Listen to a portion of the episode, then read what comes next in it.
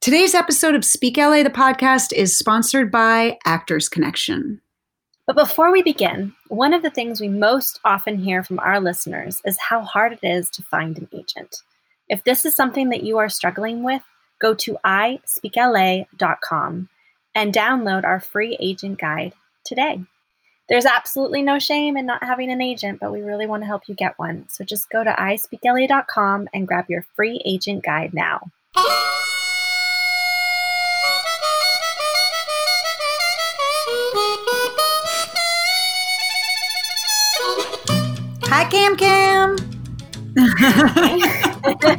Throws me every time. Every time. Hey, Jen Jen. Oh, boy. I'm excited to talk to you. I know, me And I'm excited to talk to Marita. I know, me too. She, um, you know, I've been wanting to do a podcast for a long time where we get to talk to somebody who has a lot of experience with musical theater because I know that's something that a lot of young up and comers, you know, are interested in pursuing. And um, not only does Marita have a ton of experience in film and television, but she also, you know, her background is um, is that of musical theater. So, uh, yeah, I think it's going to be great. She's been in Chicago, Hair, Miss Saigon, Yeah. right? To name, name a few. few. All, yeah, I, I have to say, I, I love musicals Me too. So much. So to think of anyone who's been on a national tour is just sort of. I know you're like me. a little bit starstruck. I'm a little starstruck.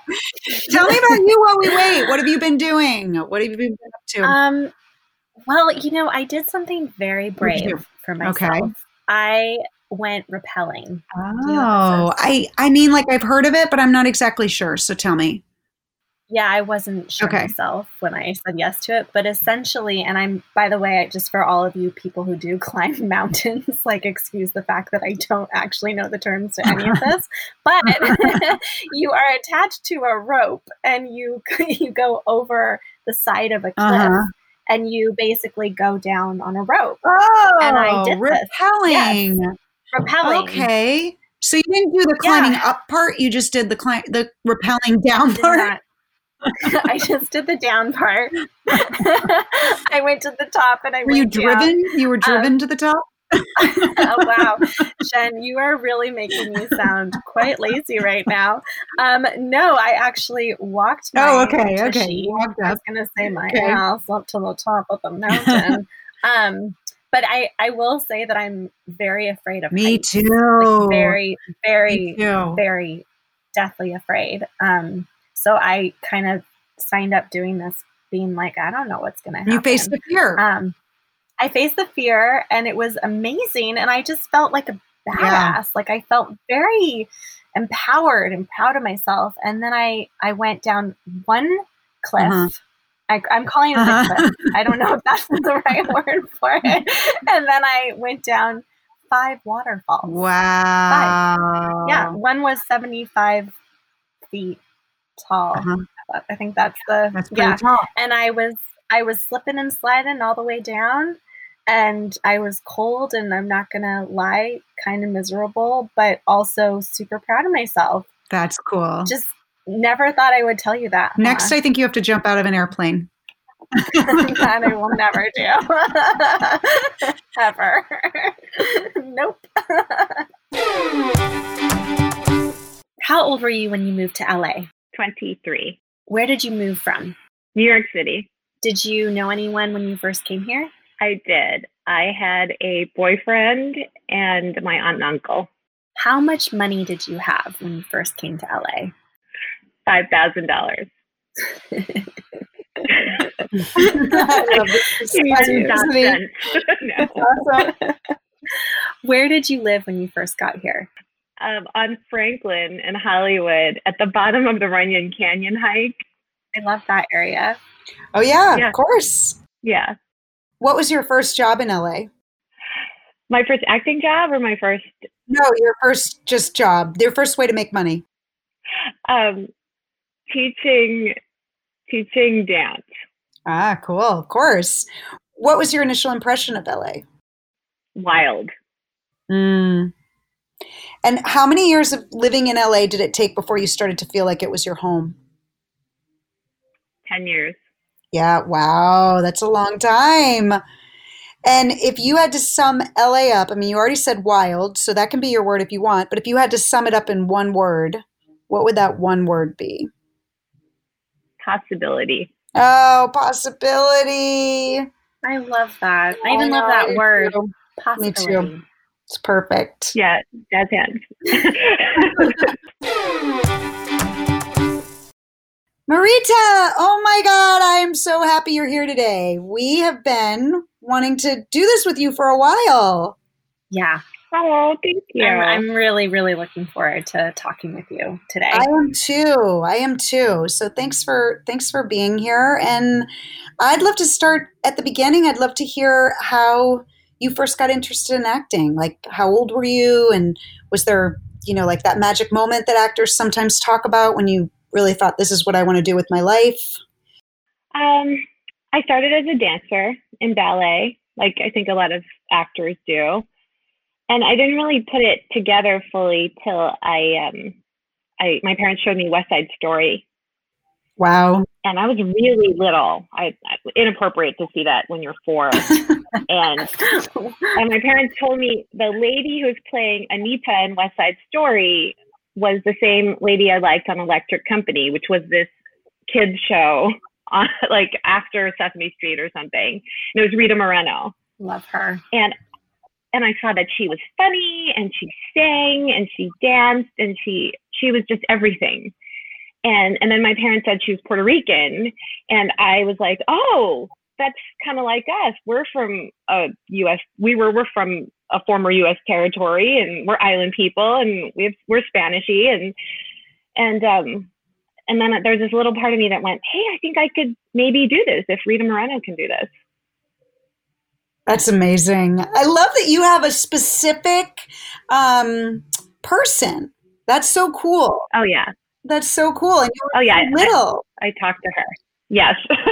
wait, wait. You yeah. talked to her?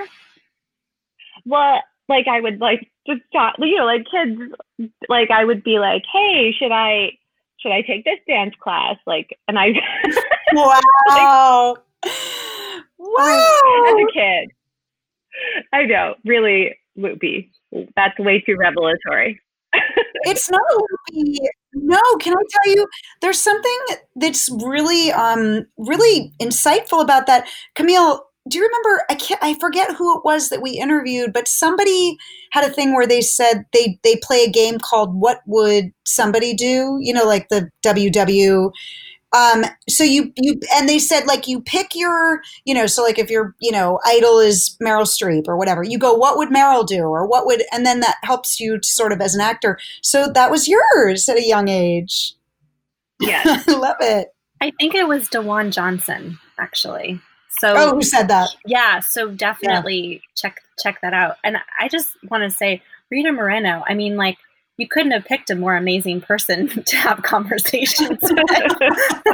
like she's so phenomenal. Like she's an incredible actress. So did you start so you started in dancing and you and talking to Rita, who I want to talk to as well. Um, and then um, in New York and and how did that progress for you? Did you kind of go in when did the acting kind of start? And you, you combine that because i know you've done so much musical theater as well. So how, how did that kind of fit into the, the acting? Well i realized with dance that my strength as a dancer was storytelling. And um, and even as a dancer i was funny like I would get dance parts because I told the best story and I had the most personality, um, but not necessarily because I was technically the best dancer.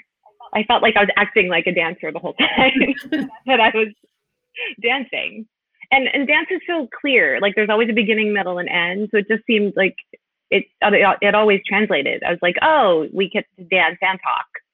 Okay, it's just part of dancing so that's how you got into musical theater. So you started. So you did your ba- your ballet training went for like your childhood until like what did, when did you start? Because I know you're a great singer too. Like when did you start? When did that all start coming together?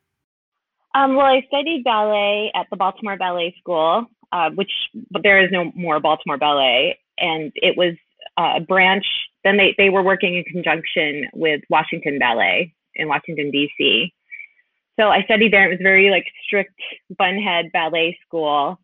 Um, and then that singing thing kept coming up and i sang in church and um, in community things and i'd always get the solos um, much to my amazement but i was always loud and, and had a lot of energy when when i needed to be and then i um, was in bands in um, in high school, like rock bands and punk rock bands. And I sang at the Fudgery, which is a fudge place in the Baltimore Inner Harbor where you had to make fudge and sing R&B music. um, and change the lyrics to fudge songs. Um, and um, yeah, and then I did musicals in high school. And then I looked into college and I realized that I wanted to study theater, but musical theater like seemed just the most magical to me. And at the time, there were only a few schools that did that. There now there's like a million. Everybody has a musical theater department. But back then there were only a few. And I realized I was like, well, I don't really know what I'm doing. And um, once I started auditioning for the schools, I realized very quickly, oh, these kids all went to some place called French Woods and they had like Broadway coaches. And I was like, singing, making fudge in the harbor, like in Baltimore, like and playing bass guitar in like a punk band. Like it just, I was like, I am really sorely lacking in training, and I need to know what I'm doing if this is going to be sustainable.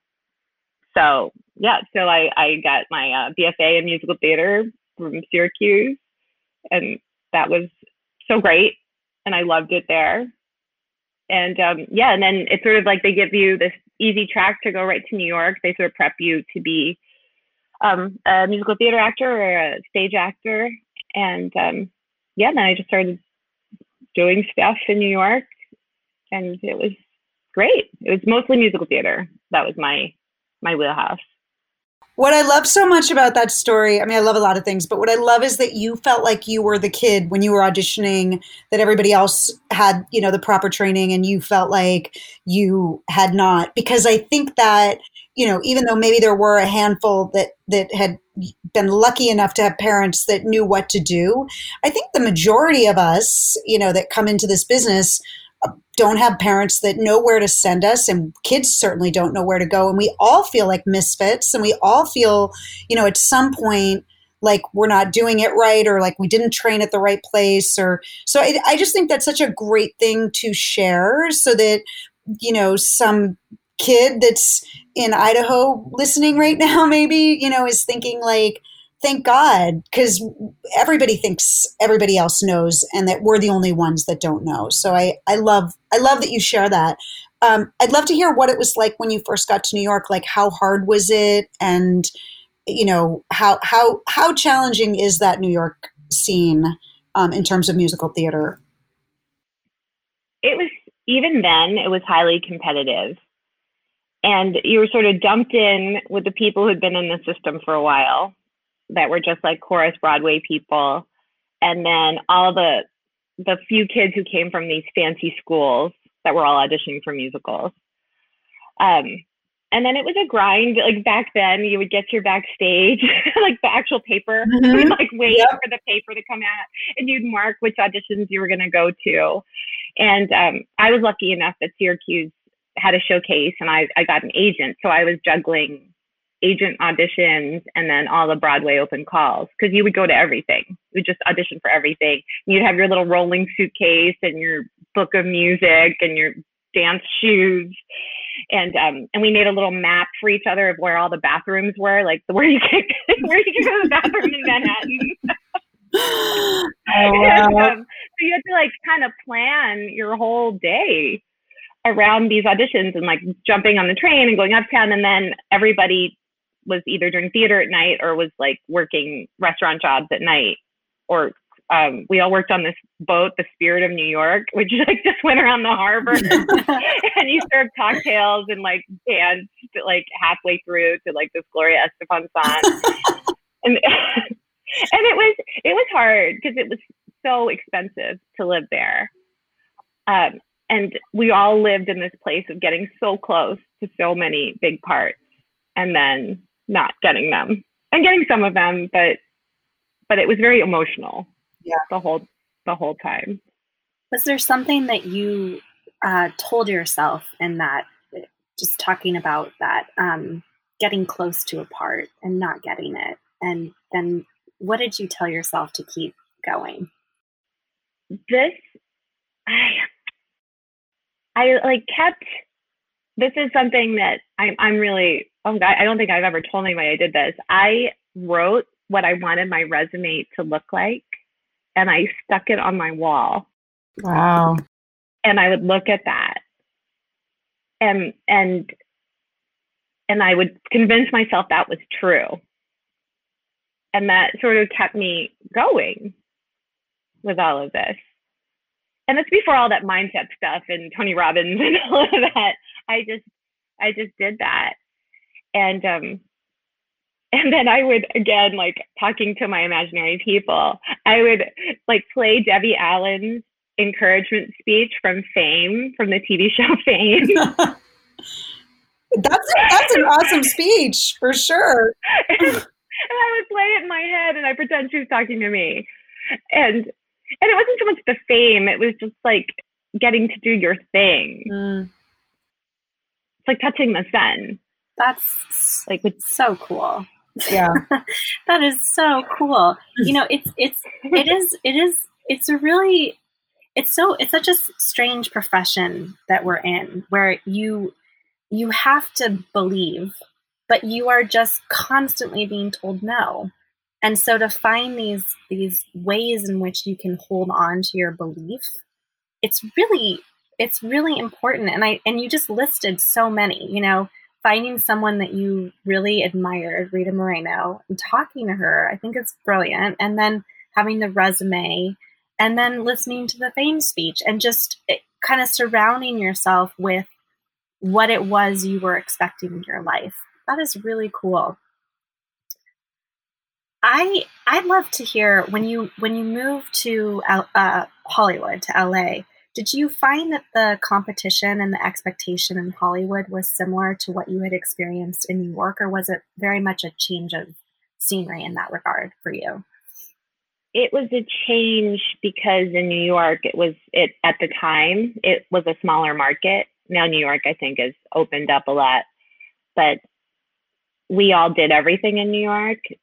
It seemed like people sang and danced and acted and were on TV and film and and, and did theater. It was all connected. And then when I first came to LA, it seemed like people were in their little categories like these people are actors and they only do film and TV. And these people, some people I ran into did theater and some people were dancers, voiceover. It was just all niched out. And, and I was like, oh, I thought we had to do everything.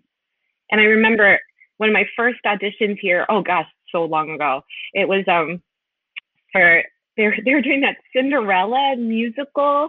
Like it was like a TV movie musical.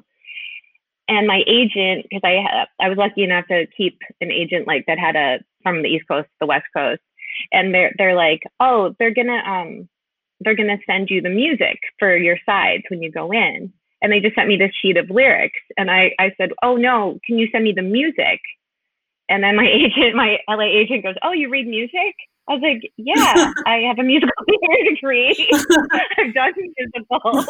I, I've done national tours and stuff. Yes, send me the music. So I, like, that was always a thing. Like, oh, and send me the, the actual music.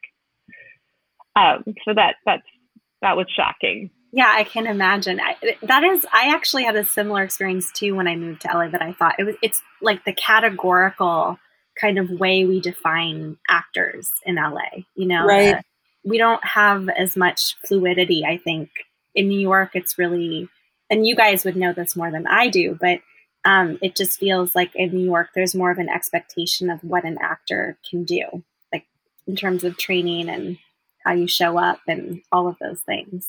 Yeah, I remember when I first moved to LA and I heard an actor for the first time say, I'm not interested in commercials. And I remember thinking, just like you said, Marita, kind of like, I didn't know we were allowed to say such things. You know, I thought like you do what you're told to do. That that was that was my understanding of of what it was to be an actor.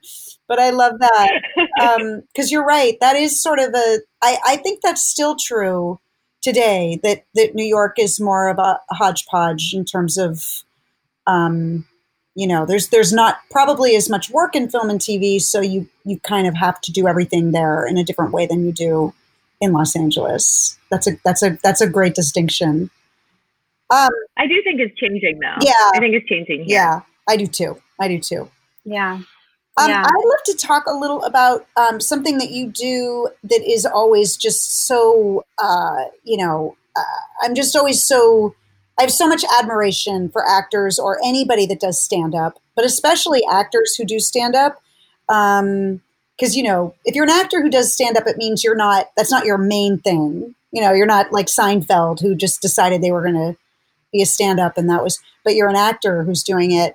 Um, it just seems so terrifying to me. And yet, um, people like you are good at it. I'd, I'd just love to hear like how you um, you know, came to do that and has it been helpful? Has it been fun? What's, you know, tell us about your stand up. Um, well, I grew up watching stand up a lot. My parents didn't seem to understand. I think, like many parents, like back in the 70s and 80s, they didn't really understand that like, there wasn't specifically that much children's programming. So if something was funny, they thought that was appropriate. Uh-huh. Uh, and they would take us, they would take us to see shows in Atlantic City. So I watched um, Joan Rivers and Garry Shandling and Rodney Dangerfield and um, all of these people wow. doing stand-up comedy, and it just seemed so like so much fun to me. And again, like you were saying, like I didn't know we weren't allowed like i thought we were supposed to try all of these things and be able to do all of them. And and then i just noticed that i was like oh maybe there is something to this funny thing because that's the reason i'm getting stuff. Even in dramatic stuff i get the punchline. Um, and so i was just so drawn to it. And um, and i remember someone was handing out like flyers in times square and I was like running around going to dance classes at like steps and Broadway dance and and someone handed this thing for like a stand-up class um, at the American Comedy Institute. And then you would get to go up at Caroline's in New York at the end of the class. So I took that class oh. and I don't think they should have let us go up at Caroline's. but, but we did. And um, it it wasn't quite Mrs. Maisel, like not like, but I did get a few laughs, and that was enough that I thought, oh, okay, there's something to this. Right. Yeah, and then when I moved to LA, um, I started doing the comedy store and um, the Laugh Factory, and it was just a nice way to fill in because there weren't. Even when I moved to LA, it wasn't like, oh, there's all this work in one area. It was like still patching together something. Yeah. So I did all the the clubs in LA, and um, it was just like another another thing in my bag of tricks. Would you say it's something that appeals to you because it serves your acting career, or would you say it's like almost a separate thing that you love to do, or both, maybe? Well, it's a little bit God complex because when you're up there, and and you guys both have done theater, there's something so palpable and you when you have them and you're like yes i have you. You feel so strong. And then and then when they laugh it's like oh you just it's it's immediately satisfying. There's not like oh do i get the part? Like no i got the laugh. Mm. i got it. And then this was even another level to it when i would look out and i'm like okay the guys are laughing but are the women going to laugh because the women aren't going to give me a laugh an easy laugh they're going to laugh for real because we're talking to each other. If I could make them laugh, then I thought, okay, now this is really something. This is it, it and also I, I it was a little bit of um of a fuck you. Can I say that? Probably. Um, totally. um, because I had heard, and I'm sure you guys had heard too, like women aren't funny. Mm-hmm. So I was like, well, maybe they're not funny to you because you're stupid or or like well i'm funny and i know lots of funny women and and women we all find each other funny. So maybe our funny is not for you. I don't know. It just felt, it felt kind of feminist yeah. and strong. Yeah. Yeah. Well it is it's Yeah. very Yeah. feminist and strong. It's incredible. I mean I, it, I'm not in the the comedy. I i can that sounds like so terrifying. I i can't even imagine but that is a predominantly male um part of the industry isn't it? It's mostly male comics. Oh yeah, yeah, and it it it was not well. I found my pockets of female friendly places. Um, Leslie Wolf, who's a casting director, stand up comic, actress, producer, um, she she found me pretty early when I moved to LA, and she had rooms that were just for women, and like Natasha Leggero and all these comics. Like Leslie kind of found us and gave us a place, and we'd have these women, these these women only nights or women comics. And then she would always have a few guys on there too because she it was just a way to get people to come to our show when you're writing your stand-up material do you draw from your life primarily or from your experiences as a woman? Or you know what what sort of informs what you just curious i think that's interesting. Um they're sort of accidents like if i'm out and i say something and, and somebody laughs then i'll i would write it down Mm. um, I did take some structure classes too, and um, and they, they said always have like back then like I have these little tape recorders. Now you just like record into your phone, and then I would write the bits and structure them. Um, and then sometimes I would do them again using my thing of um, pretending to be somebody else or talking to somebody else. I'm like, well, how would um, Jerry Seinfeld say this, or how would Ellen DeGeneres say this? Um, and even though I was, I think it was in Michael Shurtleff's book, he he says that like if you get a role and and you're replacing somebody, like just do it like your version of them till you figure it out. I'm paraphrasing terribly, but it was a little bit like that would stand up too, and it wouldn't come out exactly like that person because I'm not Jerry Seinfeld or uh, or uh, Ellen DeGeneres. Um, but that that's sort of a nice in way with it and then you just sort of throw it up. You find some coffee shop and you do an open mic and see how it plays, and then you rewrite it, and and that part is hard. That's a drag, but but it can be fun too. it's funny as you're talking i i'm just thinking um how different the style of of um how how women and men um how the comedy style is so different.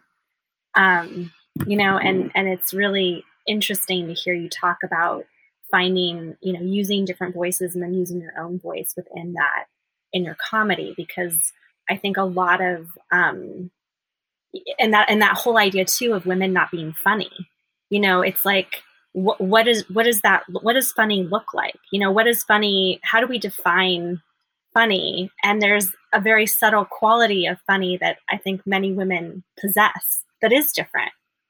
You know um i just as you're talking i'm thinking about that because i i used to get that a lot too. And i, I i've often thought about that in terms of um, women and men and especially in comedy the difference between what funny is. Um and i i I'd love to to hear about that a little bit. Um, just you know, we're in so many um, so many things are happening in our world right now. Uh, we had a huge Me Too movement. Um, is there anything specific that happened to you in this industry, perhaps in the comedy world, perhaps somewhere else that you can share with us? Um, about comedy or about Either, either. Just, I mean, we're talking about comedy. That's kind of fascinating. If there's something that specific that that you encountered there in terms of being a woman in that industry, but whatever comes up in your head. um, gosh. Well, I guess it takes me back to New York, and um, there was this manager I don't know if this is directly answering your question, but um, there's this manager that represented all the uh, all the girls in Miss Saigon, and it was when Miss Saigon was big on Broadway. And everyone's like, "Oh, you have to be repped by I don't want to say her name by this woman who reps everybody in Miss Saigon if you want to do Broadway or regional theater or whatever." And me and this girlfriend of mine, she's um, Australian, Chinese, and Irish and I'm only saying this because it's relevant to the story. And we met with this woman who I guess had been in the business forever, a Chinese manager, Chinese from Brooklyn or the Bronx. She had a very strong New York accent. And she, she, we go to meet with her, and I guess we're going to have tea with her. And I'm, I'm, I do not kid you. and she had this like, this guy there answer the door, and he was wearing a kimono. And he was, I guess, practicing to be in the play M Butterfly and he was her assistant. And she sat us down, and she had one of those long dragon, like like one of those long, I don't know what to call them, cigarette things. Yeah. And she was smoking the cigarette thing, and she was very small, and she had this low voice. And um, and this boy served us tea, and we sat there. And then um, she said, "Oh, so you want to be an actor?" And I said, "Yeah, I'm an actor already." uh, what do you think about repping me? And and this was so I mean, to this day, I think I might cry. She um, she looked at me and she said,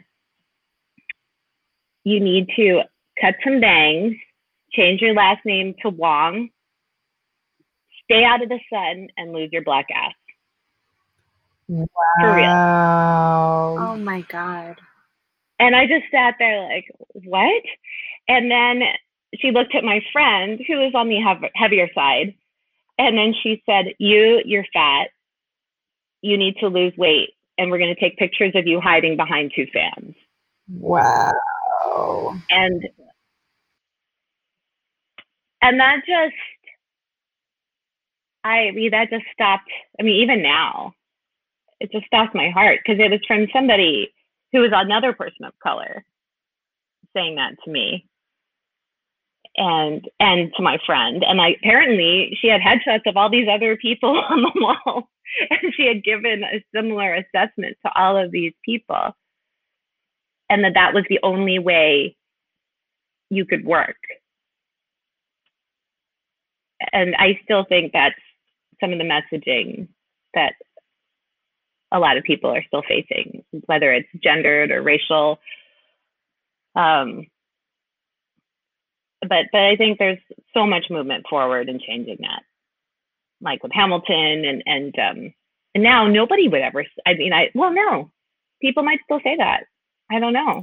What did that? What did that? What kind of effect? What kind of immediate effect did that have on you? I mean, did you did you know she was?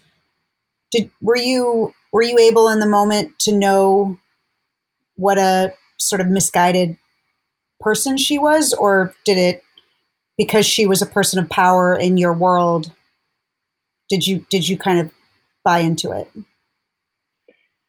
My immediate reaction was not polite. Um, i i got really angry and i just i grabbed my friend and i said we're, we're leaving. And we left. We just walked out. But then afterwards oh gosh i can like feel it in my heart still talking about this. Then afterwards i we thought about it and um, but but my I'm not um I'm like like people are fight or flight. I'm fight, and then and then I then I calm down and think about everything. Mm-hmm. But yeah, but then it, it was fuel to the fire to be like, no, fuck you. I'm gonna go and and do these other things. And oh yeah, she also told me I was too tall. So everything that you or you're like too too everything or not enough. Wow. Wow. I it's it's hard to even say something after hearing a story like that. Yeah, I'm oh yeah, not funny. No, not funny no. story. But it no. It, you know, I will say, you know, um, for a little bit of a a fuck you to that woman because you did you actually did perform in Miss Saigon. So, you know, yeah. so that's kind of cool. But I I I really appreciate you telling us this story because I think um, I think a lot of a lot of actors, specifically, you know, um, um, actors of color, are have experienced many, many, many, many stories um, that are are beginning to come out, and and not just stories that are, you know, are BIPOC actors, not just stories, you know, um, uh, in the industry, but also in their education, you know, in in seeing themselves in roles and knowing that they can do that and um, that they can be who they are in that role. And and that is i think a great fear that i've heard many actors talk about and um, students of mine talk about in terms of you know how i need to change myself to fit this idea of what this particular um, person is supposed to look like what, whatever that stereotype of what that you know um, uh, yeah, that I'm trying to think of the right words, like in terms, like what you're talking about, being in Miss Saigon and needing to cut my hair, and you know h- how you were asked to change what you look like when what you look like is fine. And in, and is in fact exactly who you are. You are someone who's very ethnically diverse, so that's what you represent. Period. Well, it, it it came to light that soon after that, I, a lot of parts I was getting were all because of the things, and even now that this woman did not like about me. Like I've gotten parts because I'm taller. Um, I mean, I'm not that tall, I'm five seven, but for my category or whatever that means, like usually women, I don't know, actresses are usually short. five seven is a little tall, um, but that's it's all changing. And I would say to the people that are wanting to do this and not seeing themselves yet that it is you have to have a little bit of that knowing that going into this that you're going to redefine and change people's expectations and be sort of refreshing like you know what we don't we all don't have to be a size two or a size zero and and we all don't have to you know be so rigid that it, it, i enjoy seeing stories about things and people i know nothing about I so I think. Oh, sorry. Yeah, no, no, ahead. keep going. I didn't mean to interrupt you. No, no, please. Well, I just I I I love what you said about redefining. Sort of you're you're walking into that, but it's a, it's also I think a very tall order to ask of people.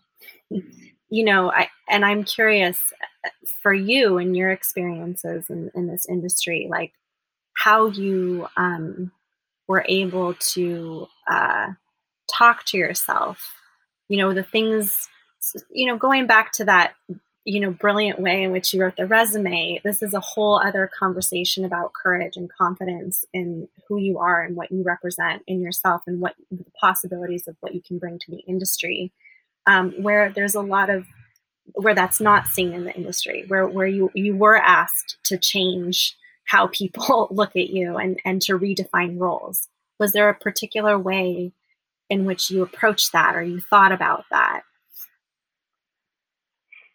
I, I wish I could say it was it, I, I had given up and I, I still think like I give up a thousand times and a thousand times more. Like I'm done with this. I'm never doing this again. Like I'm gonna go and I don't know, be a physical therapist. Like I had these notions and I'll, I'll put it away for a while with acting. And then I get that thing. Like then I'll get an acting job. And I remember one of those times I um, I got a pilot and I didn't have enough I had I got this call from an agent. They're like, you have to make it down to like like like the um oh gosh on the west side on Riverside Drive in New York. Like make it down to the docks. They're shooting right now. They need to cast this role. Go there. And I didn't I only had enough money to make it one way down there. It was downpour raining. And the director um, of the pilot, Don Scardino, who's like a theater, and he, he was just so great. And I had to just go right on set. And he met with me to talk to me.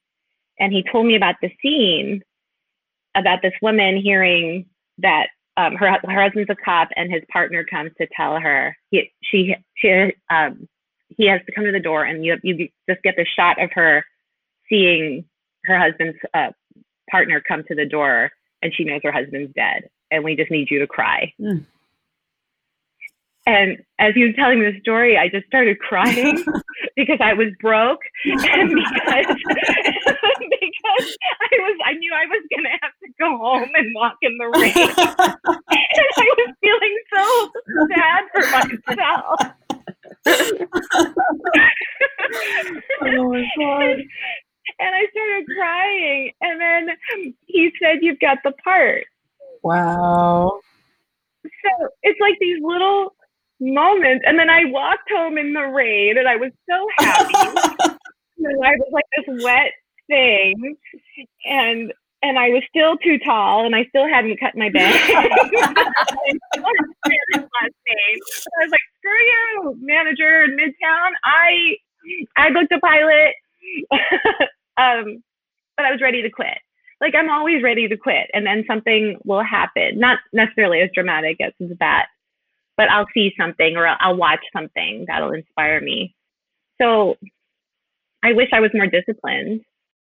No, that's a perfect story. That's a perfect story. Um, I was I was going to end by asking you what you wish you knew when you were first starting out that you know now, but I feel I mean if you have a quick answer for us for that, even though we're we've gone way over with you, which is very selfish of us, um, give it to us. But I feel like you've given us already so many gems of things you've learned over the years. Um, but I don't know. Do you want to do you want to add something to it? Oh, gosh, um, get in therapy soon. Oh yes, I guess. yes, so true. So true, especially if you come from a family where therapy is not, I mean, you know, therapy was not a thing in my family at all. And I think the first time somebody said to me, go talk to a therapist about that, I was like 27. And I just, I thought, this is the most amazing thing in the whole world to get to sit and talk to somebody who's trained in knowing how to help you. So that's, I love, I love that piece of advice. Before you Yeah. ask your last question that Yes, I know you're going to go. ask, I just want to sum up some great tidbits that we got from Marita today. Um, one is whoever inspires you, talk to them, I love that figure too. out who that is. yeah. Um, two is try everything. You might find something that you are surprised at, like comedy. So try it out. Might have a different different energy to um, give to the world in that in that respect. Um, three is write your resume. See what it looks like. You know what you want it to look like. Your dream resume. Your dream resume Mm. um, and find a speech that inspires you, something that can pick you up after a, a difficult day.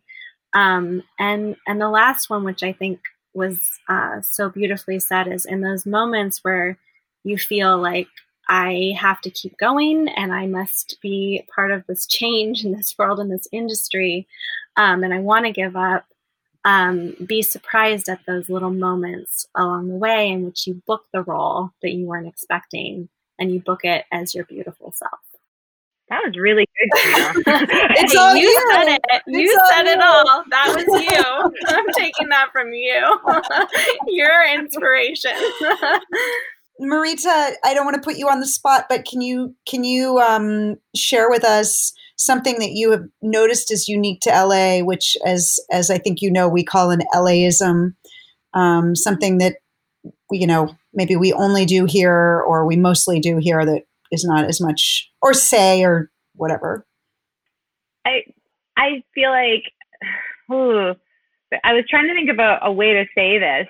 Um, there's there's this like there's certain LA uniforms that everybody wears that never change with time or how old or how young you are. Mm-hmm. Everybody wears flip flops, a tank top, and and shorts like and, and shorts.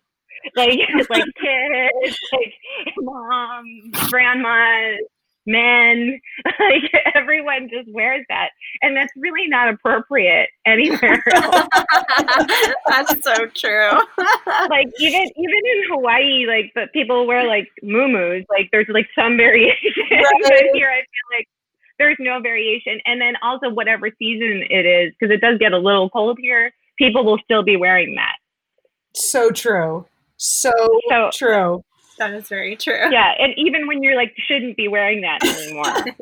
I, think, I, I love that you're saying that too for people who are maybe thinking about moving to LA because you really don't need much. You know, if somebody's saying like Yeah.